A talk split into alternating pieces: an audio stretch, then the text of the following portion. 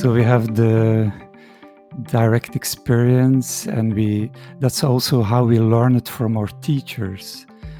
So I have had teachers uh, in Japan or in other countries in the East. The only way of communicating was through touch.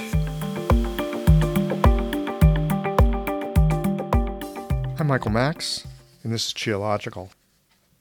For some reason, it's easier to remember the companies with lousy marketing or business practices, especially if we already have a narrative about business as being inherently bad, or if we associate business with shady practices, or if we have been exposed to marketing practices that left us feeling more manipulated than empowered and informed.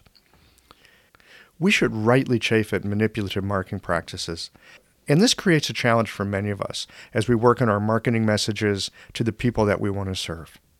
How do we get attention in a noisy world? How can we attract the attention of those who we want to help without resorting to the annoying attention interrupting practices that make us want to hate marketing? I suspect that marketing is much like developing as a practitioner. It's a journey of discovery. And it's not so much about copying what someone else is doing as it is about discovering who we are, how we work, what we actually and truthfully have to say, and what aligns with our values. We've all been subjected to, air quotes here, selling scripts. And while those can be effective in manipulating people into doing something, it's at the cost of authentic communication. Would your patients be willing to see you if they knew about your marketing plan?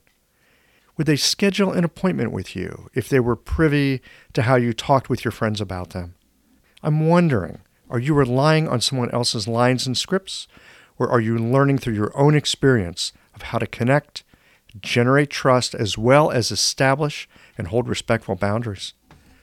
We've all had the experience of being lied to, of suffering through bait and switch, of being on the receiving end of less than authentic communication.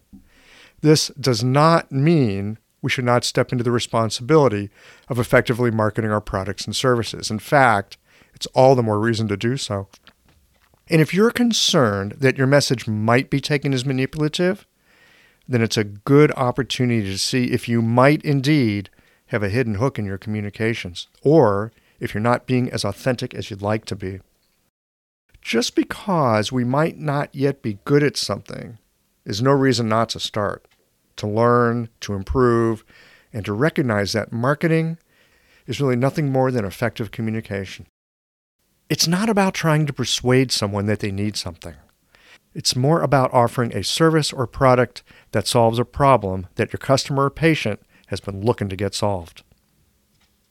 Okay, I've got some exciting news. The tech department over at Qiological International has worked it out so that we can live stream the next weekend Sa'am acupuncture class, which will be in St. Louis on June 29th and 30th. If you've been wanting to learn the Sa'am method from Toby, but you've not been able to travel, then join us from the comfort of your own living room later this month.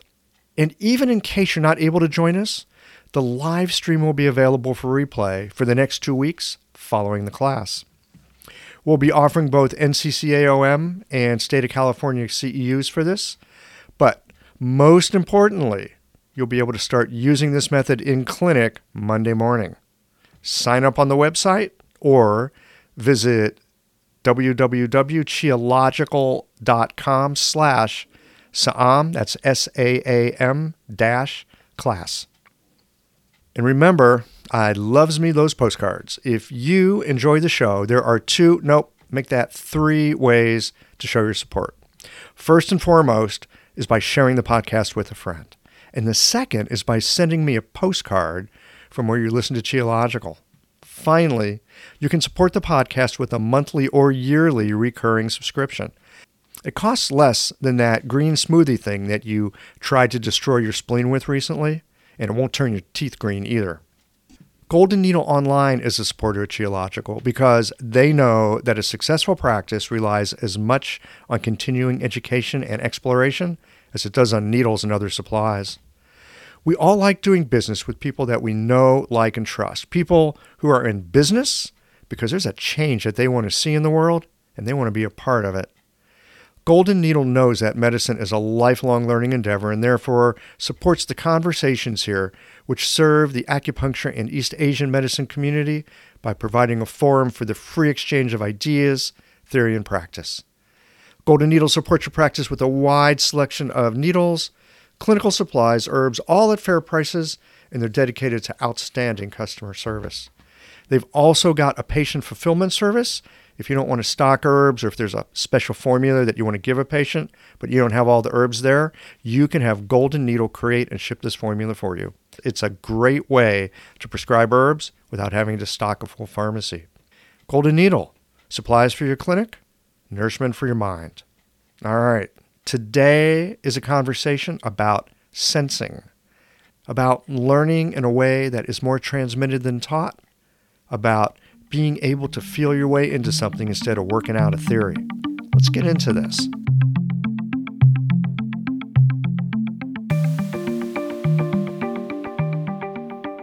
Philippe, welcome to Qiological. Thank you, Michael. Thank you for having me.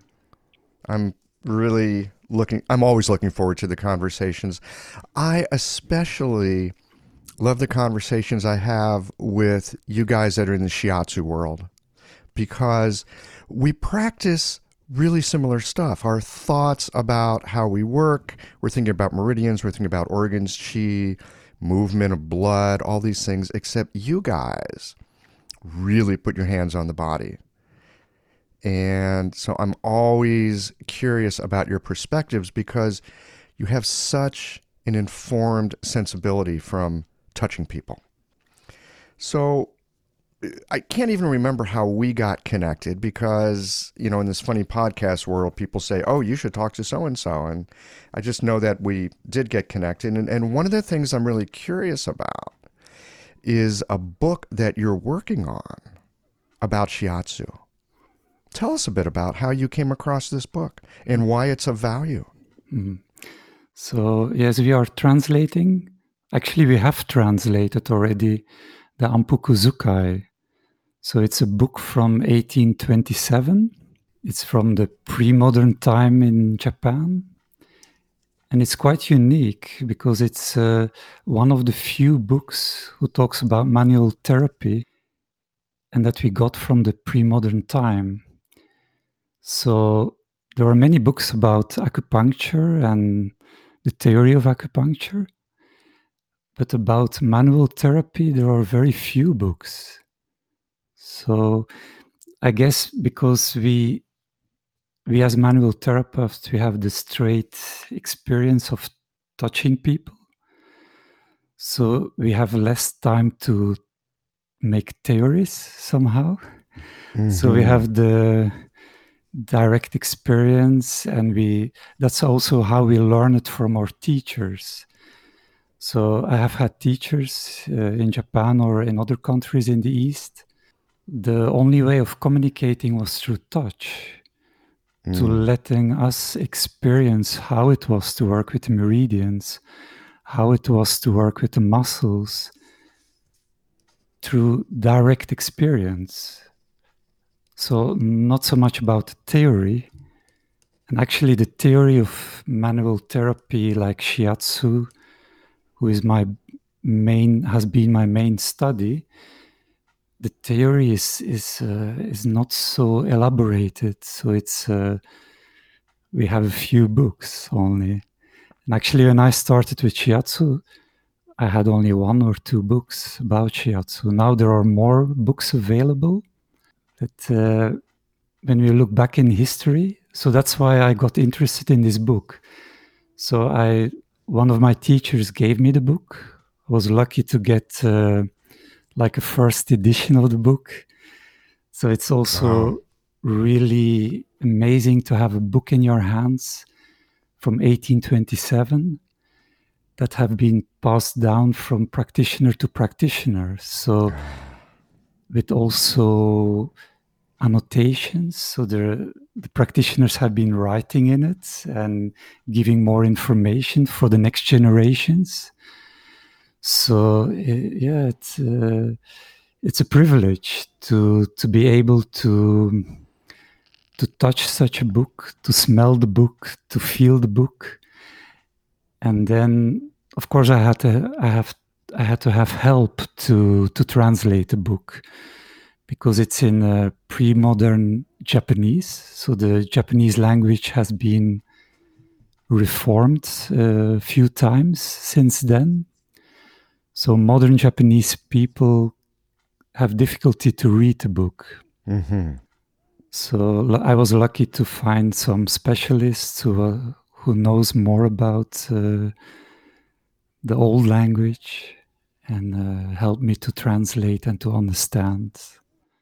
So it has it has been a long process. It has taken me a few years to to work through it to understand when they talk about different acupuncture points or tsubos, like we call it in, in Japan, to understand which acupuncture points they were talking about, because some of the points we don't use the same names anymore. So it has been a whole research. So you have something. I mean, I just love it. You're a shiatsu practitioner. You have this book that you can hold in your hands that's a treasure trove. I mean, it's come down through the years from practitioner to practitioner, along with what each one learned, and they've written it down. I mean, it came with its own commentary from people that have been working through the material itself. That is an extraordinarily rare find for us to have. certainly something that you would not find in the digital world. I mean, we love our digital world, things are so quickly accessed, but to have something that has sort of the patina, you know, it has, you know, it's picked up, you know, the smell of people's hands and it, you know, eh, the cooking in their house. And, you know, there's all these things that infuse this book in addition to the knowledge in it. That's, that, I mean, I just love that idea. I've got plenty of books on my bookshelf too, but I don't have any books quite like that. Now, you you make a distinction here about modern and pre-modern. Can you tell us a bit about the perspective of the pre-modern Japanese world when it comes to manual therapy? Yeah, the book is quite poetic written. And like many literature from that time, it's not so easy to read it. So you need mm. uh, background information so, working with the book has helped me to understand more about the time because I had to learn, like, for example, when they mentioned the 12 hours of the day. So then we had to think, okay, the 12 hours of the day, what, what do they mean by that? So I had to look back because this was a time before the Europeans uh, were allowed to come into Japan. And so it's only in the 1860s that Japan opened to the outside world. It had been closed for several hundred of years. So we had to understand the context and learn about the whole culture. So, uh, for example, when I come back to time, they, okay, they say the 12 hours of the day. Mm-hmm. So th- then I learned that, okay, there were six time units, or we can call it hours, but the hours were very fluent because, for example, during the summer, the time units when the when the sun was up were longer, and the time units during the night were shorter. So uh, they had a whole different way of thinking about time, and it was also related to the animals, the twelve animals. So yeah, it's it opened many perspectives somehow, mm-hmm. and I must tell you, it it helped me also to to research and to find other old books or books that um, were from the same period or before it has taken time and now my, my challenge is to now that everything has been translated how to to make it understandable for a mod, modern audience mm-hmm. and how we can use the techniques in our practice because I'm very interested in the in the roots of our profession, but I'm also very interested in the modern way of looking, or modern way, or more anatomical way of looking at, at the body. I want to bring both together. So it's not because I'm interested in the traditional stuff that I don't want to learn about the more the osteopathic approach to working with the organs or with the body. So I, I've been studying also next to my shiatsu practice other manual therapies. For example, visceral manipulation or mm. visceral osteopathy, and also anatomy trains uh, to really understand the body, also the muscles, the modern, the more modern or we could say more Western understanding of the body. It sounds like you have, I'm going to call it a binocular vision, right? It's like one eye sees one thing, one eye sees the other. When they, the brain puts it together, you get a very three dimensional view of reality. And it seems to me that you've got literally one foot in this pre modern time. You're looking to understand that from its perspective. At the same time, you're right up on very modern ideas. I mean, the idea of anatomy trains, I mean, that's only come along in the past, you know, five or six years, as I recall. I first saw that book show up, I think, five years ago. And I'd like to hear a little bit about how you see uh, the pre-modern world connecting with the modern world or or maybe they don't connect and there's we need to learn to understand things from two different points of view. What's what's your sense of it at this point in time? I'm sure if I was to ask the question a year from now, you'd have a different answer. But it, at this moment, with the work that you've done, how do you see these things connecting or or, or being separate? It's actually through the practice that it connects, because we can look at the body from different perspectives more from the energetic shiatsu way of looking, or more the physiological way of looking at the body. And I, I, like the way I like to study. I like to learn more about the body. And that's like learning about a map somehow. And then in the mm. practice, then uh, during the week, I'm in, in the terrain. So I'm just meeting the people and then for me it doesn't matter if it's technique who comes from anatomy trains or a way of looking at the body who comes from anatomy trains or from visceral osteopathy or if it's more working with the meridian the shiatsu way. Actually as long as it works it's uh, it's great. So then at that moment i don't think about okay now i'm using a technique from osteopathy or shiatsu technique for me it all becomes the same thing. It's uh, it's it's beyond concept somehow. Mm-hmm. because a, a, big part of our shiatsu practice is actually a meditation a communication with uh, someone else's body. And um, yeah to be more in emptiness and to be receptive to what the body tells us because we can have many theories, many perspectives of looking at the body, but finally it's the answer of the body itself or the the um, communication of the body itself of a, another human being that will guide us in our treatment somehow. You bring something up here that how do I say this? It's it's like it's something that's been knocking around at the edges of my awareness for a while now. And it, it's this thing, and, and you talked about it in the very beginning. I even wrote this down because I wanted to come back to it. You talked about learning through direct experience. And you talked about, I mean, you were fortunate you had teachers that you didn't share a common verbal language, but they taught you a sensing language. I was going to say palpatory, and that's part of it, but I think I think there's more to sensing than simply palpation.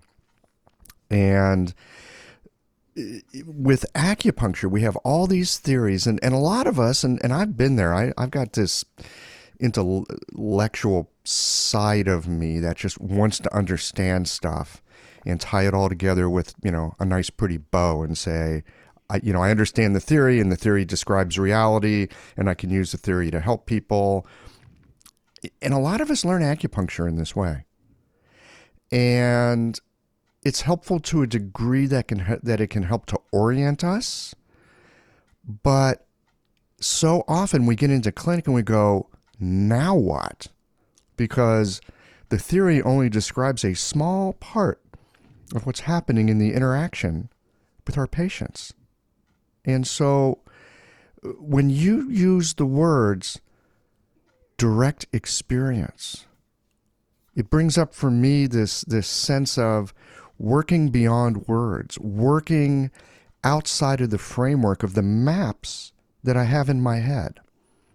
And I find for myself, being a fairly rational guy and, and being taught that, you know, the mind has prominence over the body. It's something I've been trying to turn around for about 20 years now.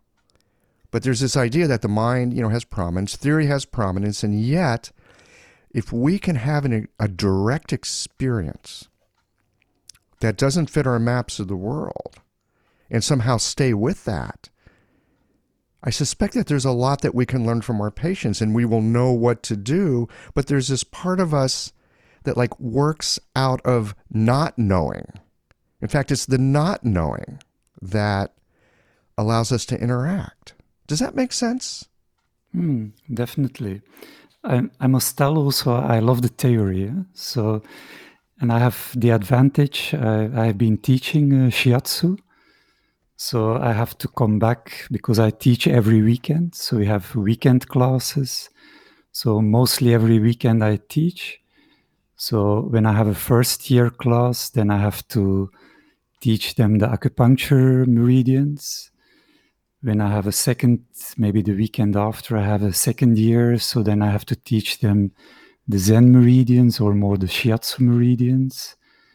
And when I have a third year class, then I have to teach. So I have to come back every time to the theory. Then I have to teach on a third year the extraordinary vessels Mm. So it helps me to to stay connected with the theory.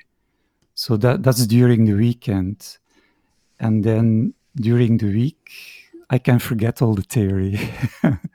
so then uh, then I, I meet uh, the patients and uh, okay I, I I have a meditation somehow, and that's that's what I want to communicate also to, to the person somehow reconnecting with the body through touch. So we have a great medium with touch that we bring the person back to the present moment.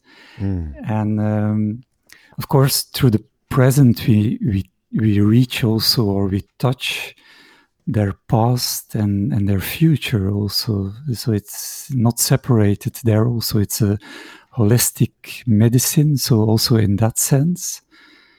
But uh, yeah, I love it because uh, we don't need to think during our treatment. We are we have the connection with our hands, feeling the body. Of course, some bodies are more receptive, others are more afraid or in pain, or uh, so it, it gives us more work and uh, gives us a, a bigger challenge to to stay connected with ourselves and with the other person somehow.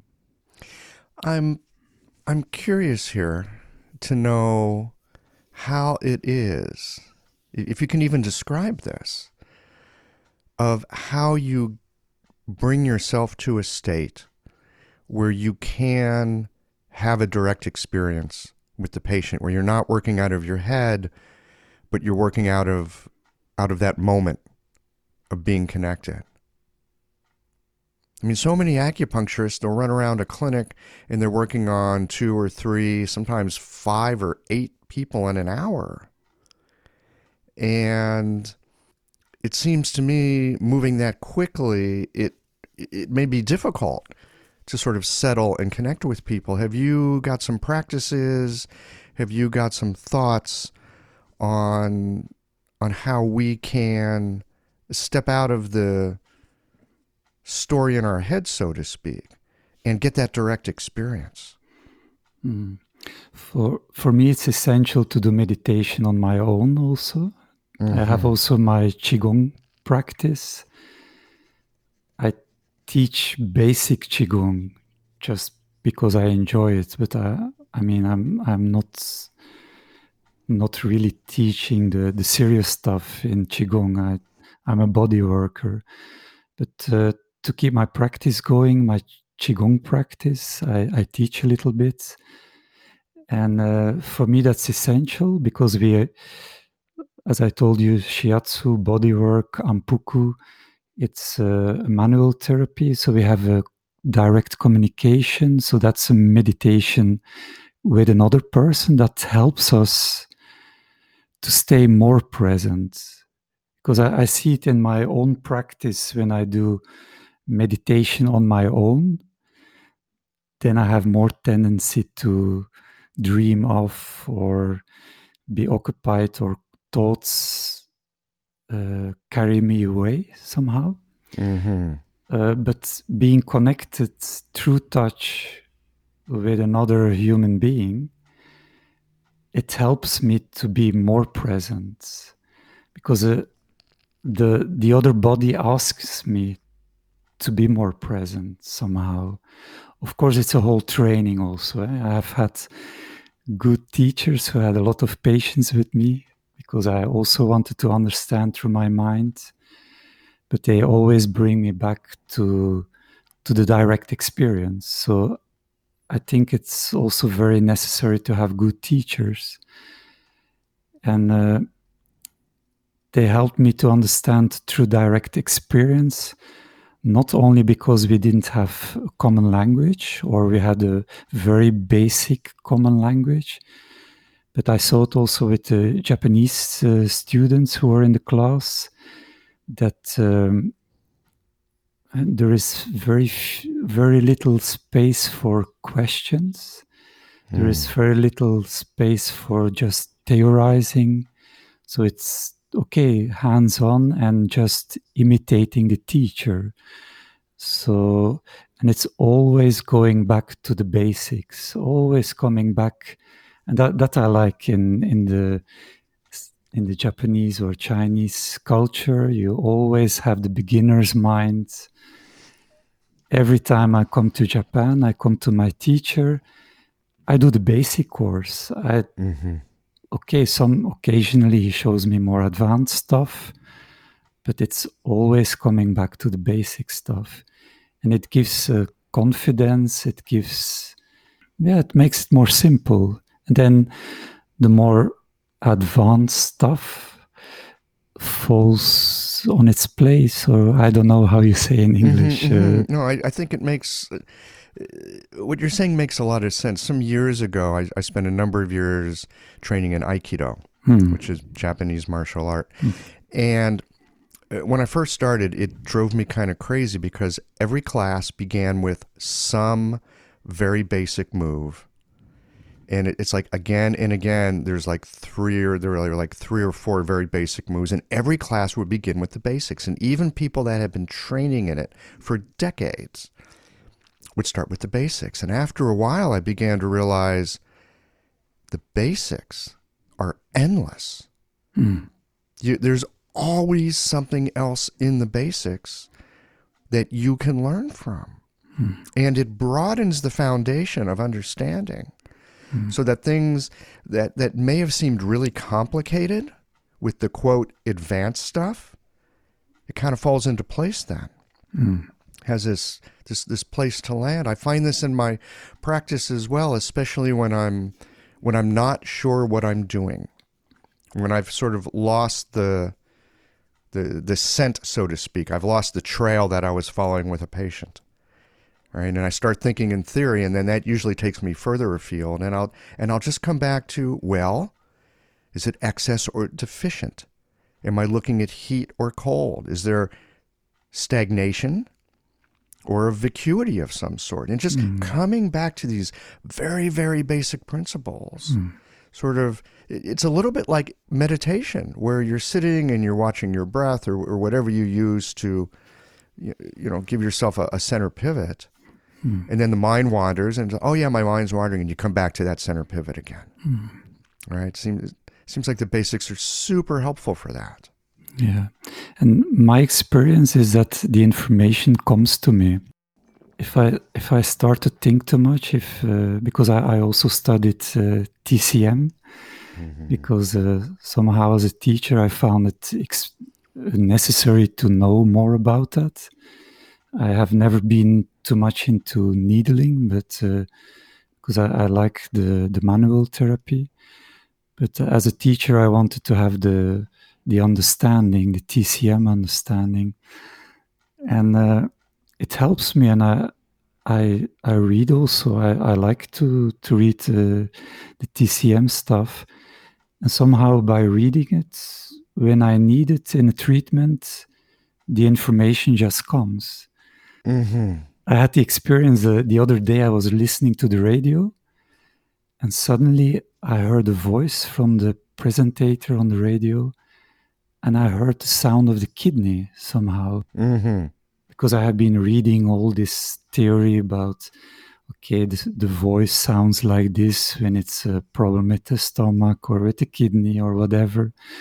But somehow, for the first time, it made sense, and it's. Uh, I'm a slow learner somehow, must be because I've been reading and teaching this for so many years, but uh, still, wow! Suddenly, I I got it. I heard the sound of the kidney in, in the voice of the presentator. So, so it's uh, such a aha move moments that that I love, and uh, it's thanks to our rich or rich um, tradition that we have.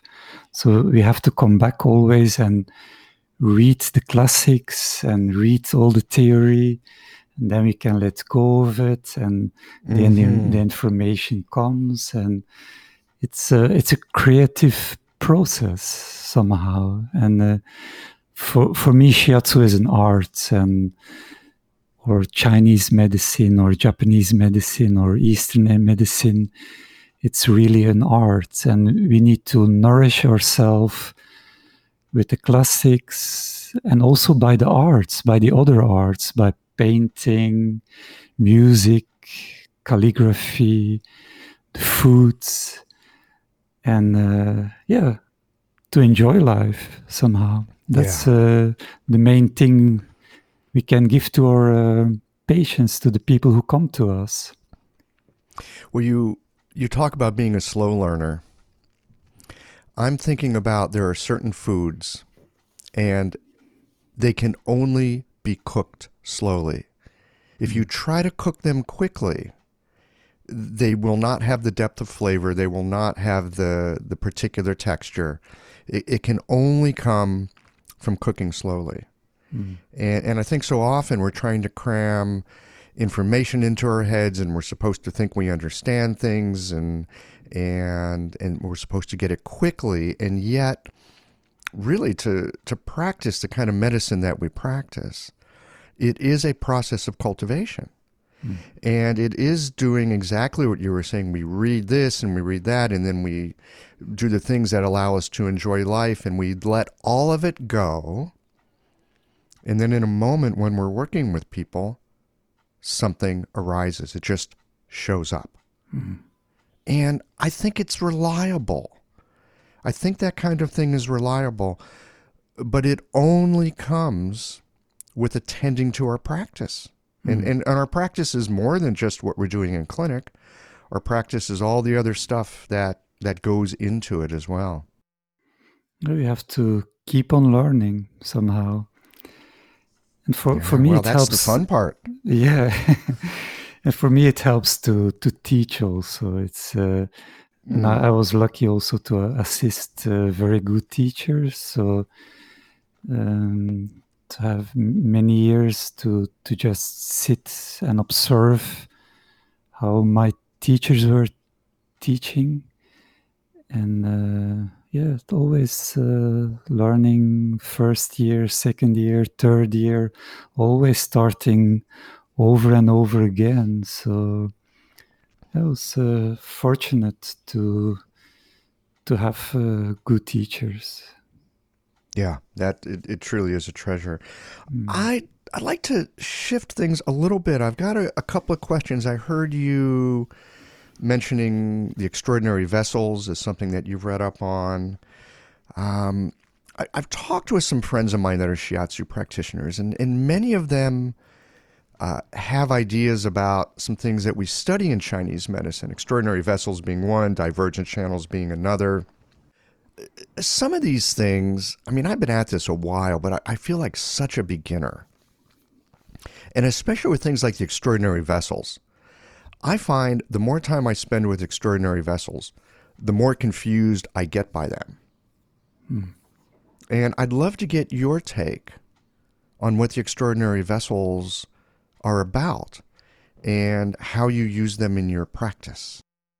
Yeah, when when I use the extraordinary vessels, somehow it opens door in, doors in consciousness. Somehow they are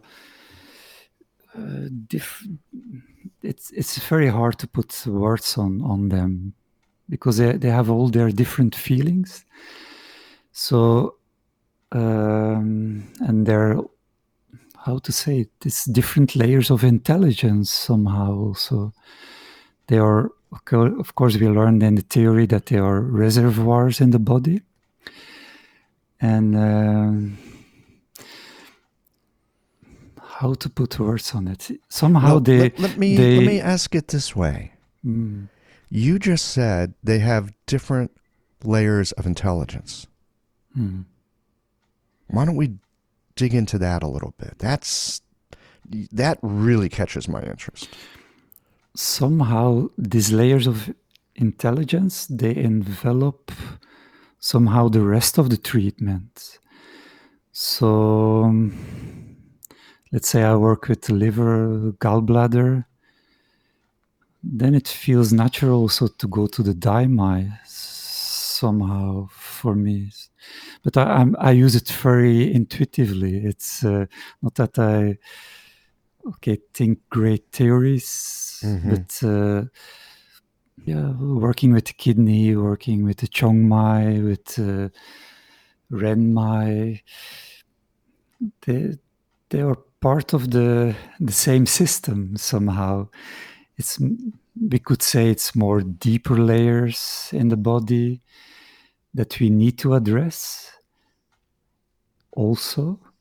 So they are always somehow in the back of my mind. They are always with me in the treatment. But some sometime I need to go to a, more the acupuncture meridian or the shiatsu meridian.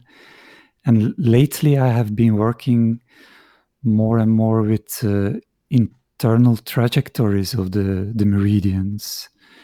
Because with working with the visceral manipulation, so working with the movement of the organs, uh, then I could touch also more the internal trajectories of, of every organ through the fascia, through to the connective tissue. So actually, I don't make so much distinction. Okay, you you can say, okay, we we open the opening points of this and this extraordinary vessel, and then I work along the the liver meridian or the gallbladder or the kidney. But um, yeah, it becomes one unity.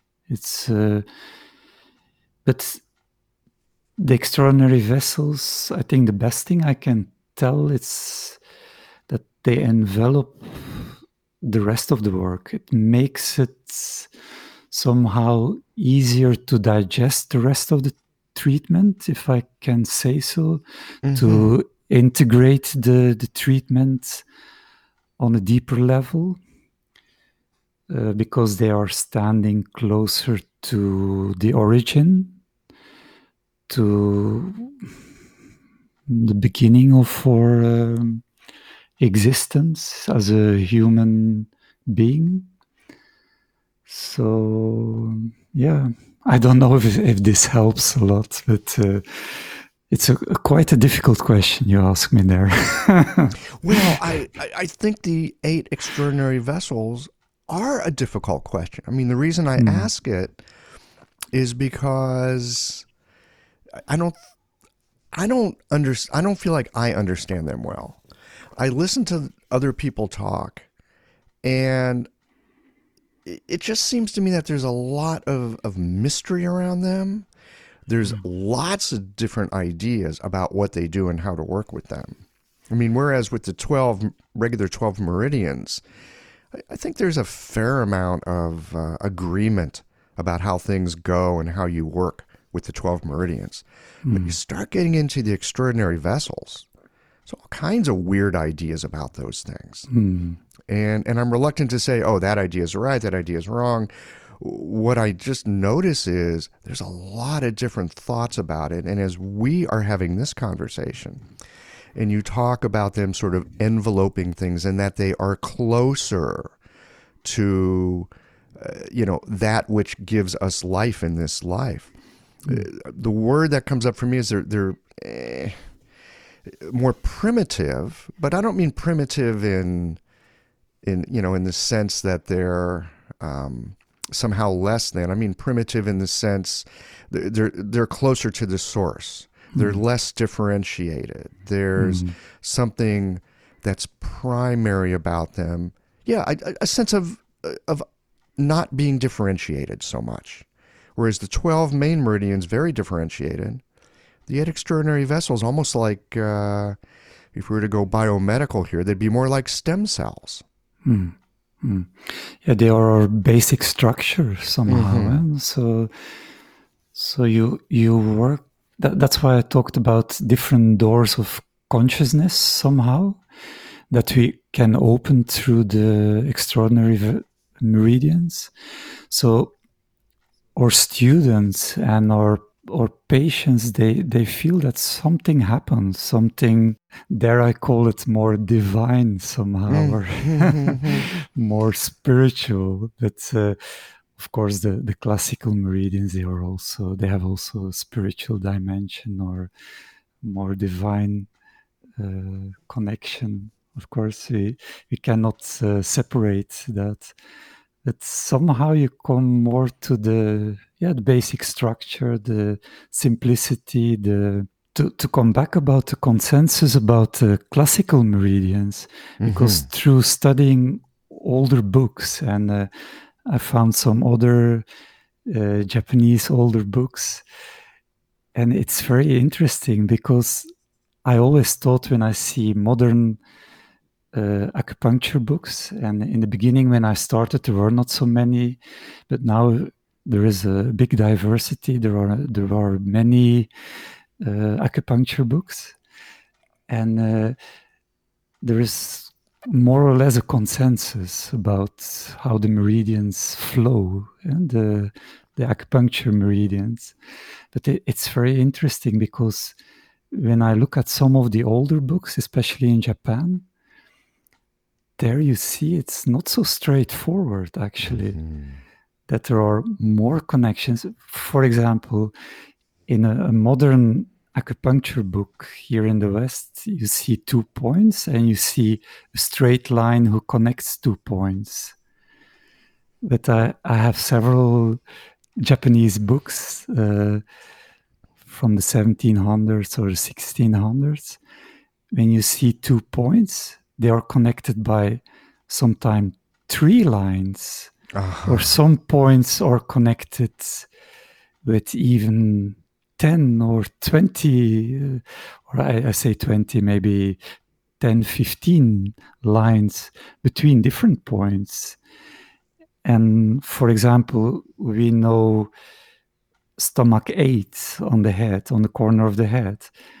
So we know, okay, the stomach meridian goes up, and then we, we have number nine in, in the throat, then the meridian goes down. So in, in most acupuncture books, you will find it like that.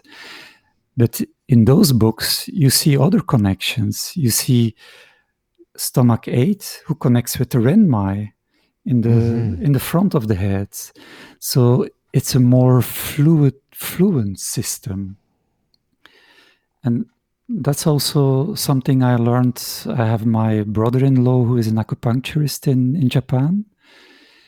And uh, the first time I met him and I came in his practice, he had this beautiful acupuncture charts like like we know. And so I, I thought, okay, we have little conversation. We are therapists uh, between each other.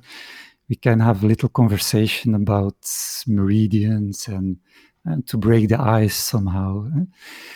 And uh, so when I pointed out uh, the ch- the charts he had uh, on the walls of his practice, oh, he said, "No, no, that's for beginners." he said, so because his way of working with the body is really to going and sensing the meridians.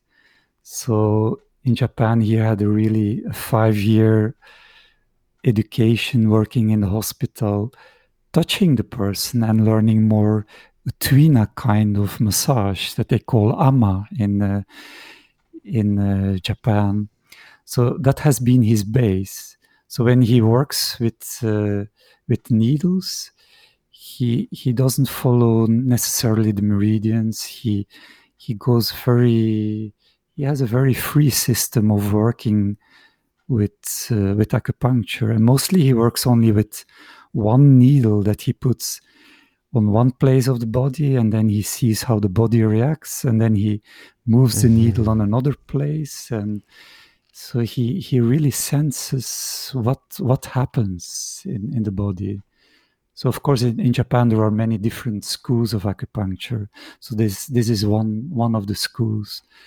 So um, it's uh, very interesting because before I had this, I mean, I, I met these people. I had this more rigid way of of seeing it because I thought that there was a consensus, and somehow TCM has been so structured, and they have uh, made a system out of it.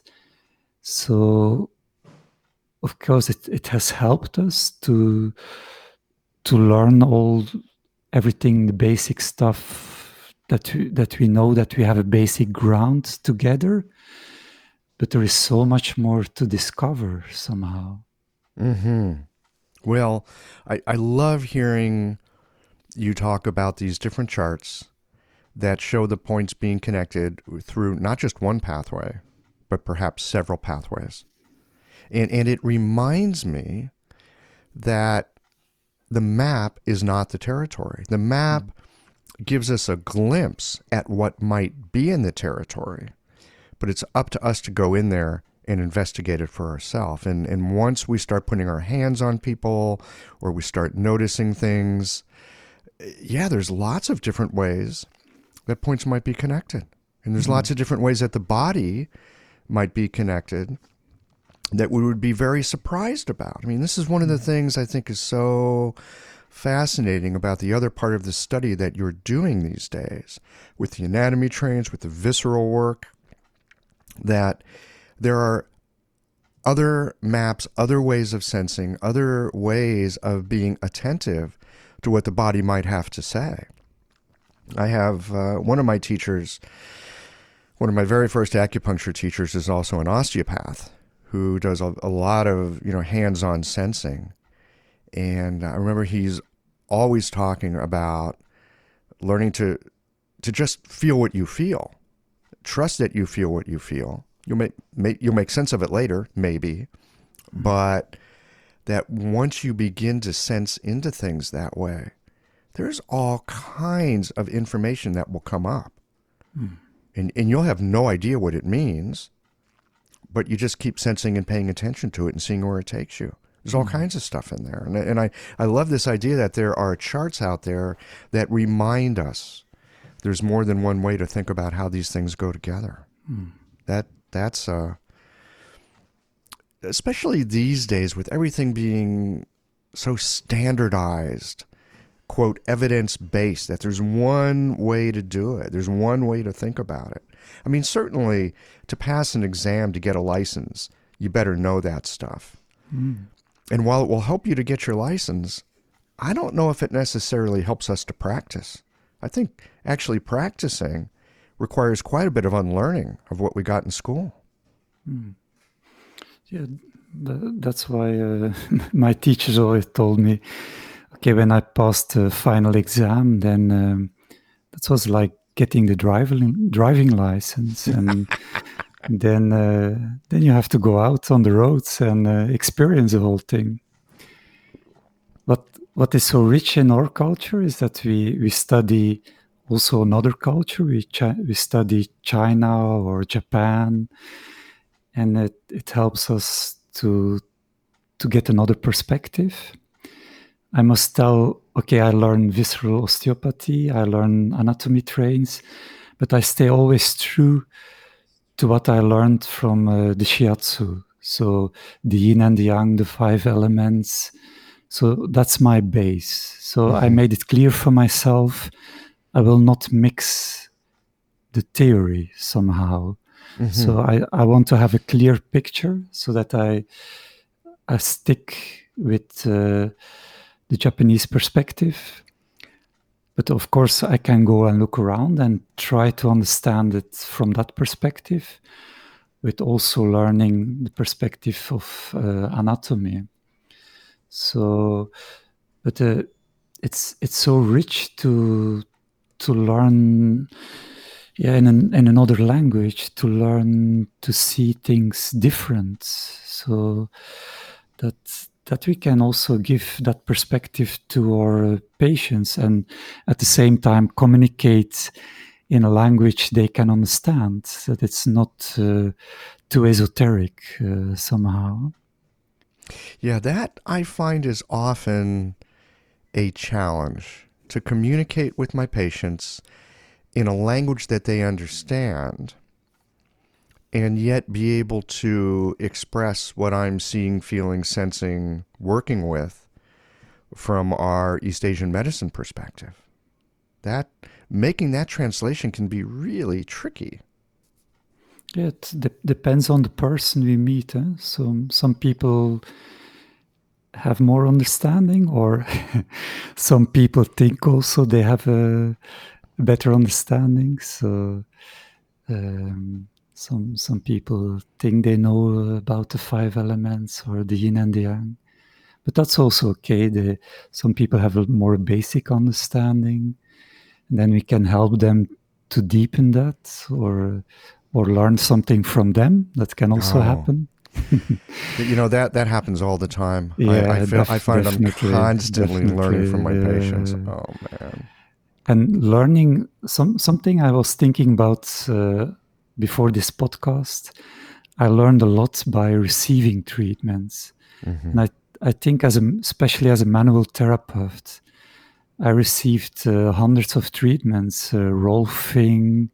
I went for long periods for rolfing, for visceral osteopathy, uh, all the fascia work was very fascinating because we can learn it from specialists who who have yeah dedicated their life somehow to learn about the fascia when they touch us we have a direct experience how does it feel with the fascia Mm. but uh, I also enjoy the Ayurvedic treatments more with oil, how they touch the body. And I, I have had uh, the, I was fortunate to live 12 years in Sweden, so I experienced a lot of Swedish massage. Then you feel the practitioner who is focused on the muscles and who want to free the muscles, and that that gives another perspective. It's uh, not by learning all the different names of the muscles, who can be fun and all the connections and so on, can be very interesting, but by being touched in our own muscles and to feel a practitioner who who feels at home in the muscles uh, opens that perspective. So Mhm. for for me, that has been a great learning by receiving. Well, this brings us back to where we started in some ways, talking about direct experience. And that we can have the direct experience of, of being the practitioner, using our intention, using our skill, using our, our senses to interact with the patient. But yeah, then there's that other side of being able to receive. And, and in some ways, we are so freed up when we're on the receiving side because we're not trying to do something. We're not trying to make something happen. We don't have a, an agenda. Most people come to our offices with an agenda of wanting to feel better, and we take on the agenda of wanting them to to help them feel better. Mm. But when we're just on the receiving side, just that deep yin, allowing it in, that I mean that bypasses all the uh, mm. intellectual circuitry and just lets the body deeply get a mm. sense of things, doesn't it? That makes tremendous sense. And also to see how how the practitioner sees us. Mm-hmm. So when I go into practice, I meet a new therapist and I go there for a rolfing session or whatever, or just a physiotherapist or whatever, or to an acupuncturist. I, I love acupuncture. I love to receive acupuncture.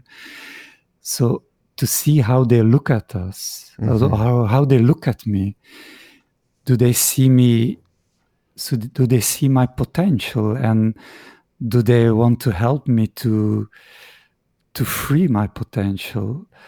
Or do they see me as a problem and as something they have to fix somehow? And that, that's sometimes my experience especially in the west when i go to a practitioner they think okay there comes in uh, comes in philippe and uh, with all his problems. And they or they think okay how can i help this guy? Um, i see okay his kidney is not this good and that and that. And i see them thinking how i can how can i fix this problem? Mm-hmm, mm-hmm. and mostly then I, I don't go back. When i go to a practitioner who sees okay philippe has this of this imbalance, like we all have our imbalances, and he touches my imbalances, but in a way to help me to free my potential somehow. That that's uh, that's a big lesson when when we meet such a practitioners who who have gone behind beyond the, the problem somehow and that's something that I learned from meeting great practitioners. That's when I meet a person to put them at ease, to yeah, to have a great time together and to show them all their strengths. Yes. Because uh, if they are very sick, they must be very strong also. So because you cannot survive cancer or all these problems that people come to us with if you're not very strong. And we have this amazing potential in our body. And that's the focus of my treatment to work with the potential of the human being and to help them because we have learned all this looking at imbalances, looking at heat, uh, whatever, all the, all the, the ways of looking at the body. But all those things are there to help us to see the potential in the human being and not not to look at the problem somehow. Yeah. You know, in in our world as it is right now, so often we look at the problem. And, you know, our sort of air quotes here job is to uh, air quotes again fix what's what's going on with people and in some ways, I think this is dangerous for us as practitioners as well, because then we, we it's easy to get this sort of inflated sense of who we are because, oh, look at me, I can fix this person over here. I find that that will often backfire for me. As soon as I start thinking, oh, yeah, I've got this, I understand this, and I'm fixing them, usually things will go off the rails at that very shortly after that because I mean we get to we get this beautiful experience of getting to accompany people, but they are doing the work. And we might get to help show them and unlock some potential or help them better yet help them unlock their potential hmm. and then things will change and it's hmm. not us who's doing it no. it's them who's doing it people will often ask me wow what you know how did you put that into me with acupuncture something just happened or they'll have this state that they you know they come out of the treatment and, and they've got that quiet right they've got that stillness and they go they go, well, how did, you know, how did, where did that come from? And I said, it comes from you. Acupuncture puts nothing into you. I suspect the work you do puts nothing into people.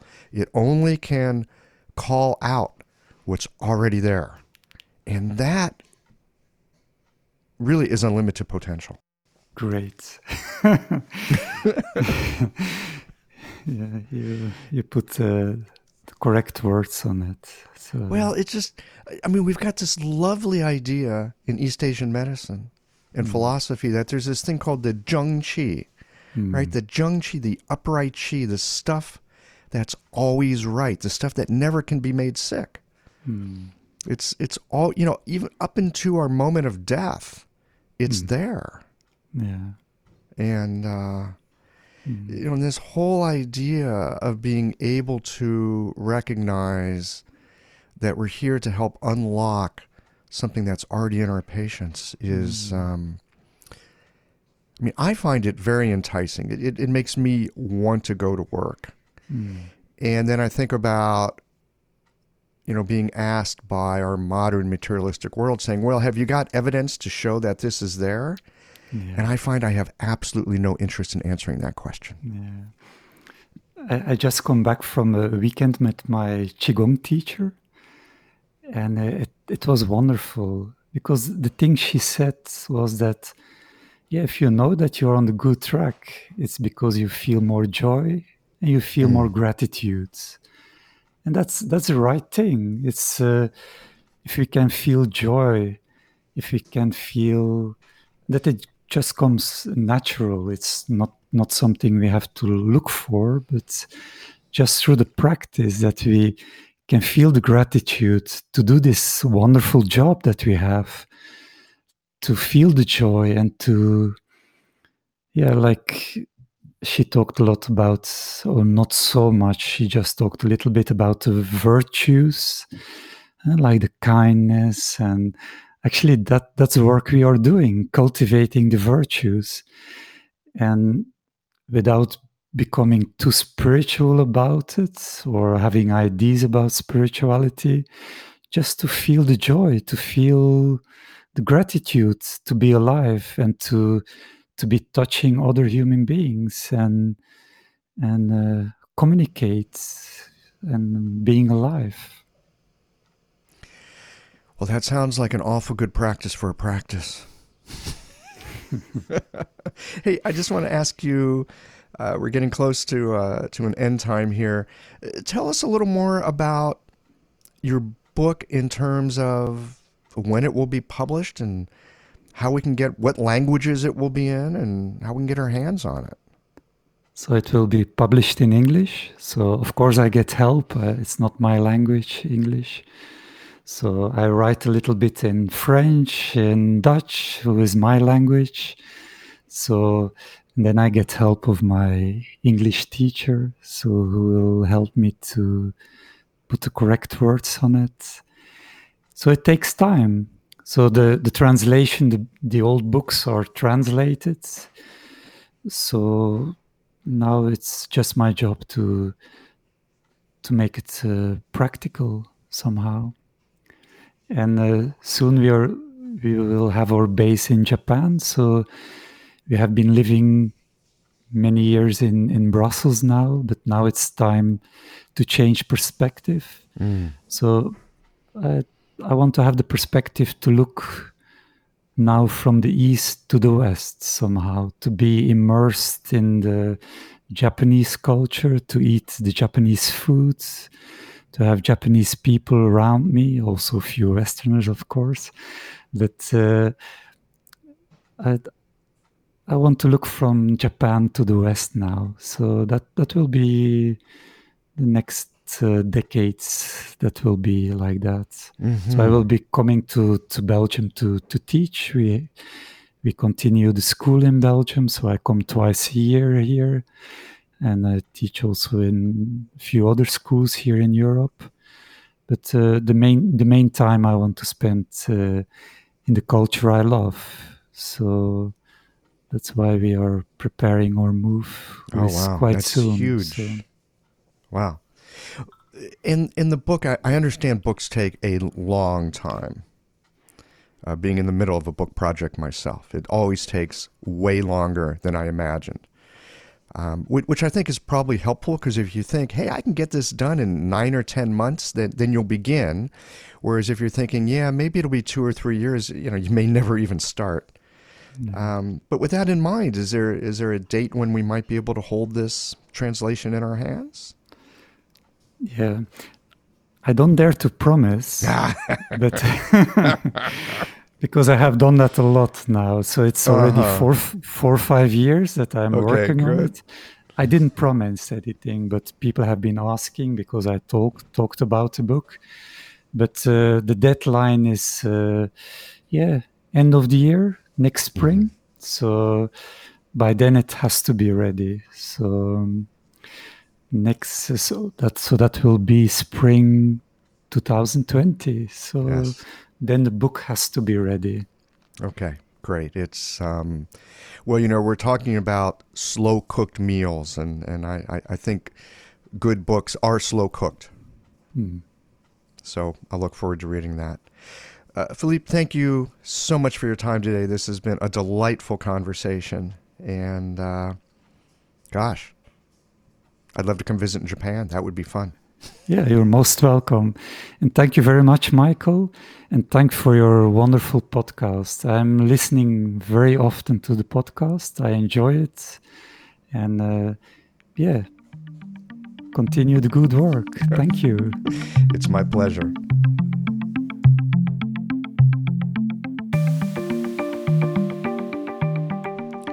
All right, friends, that's it for today. I hope that you have enjoyed this conversation.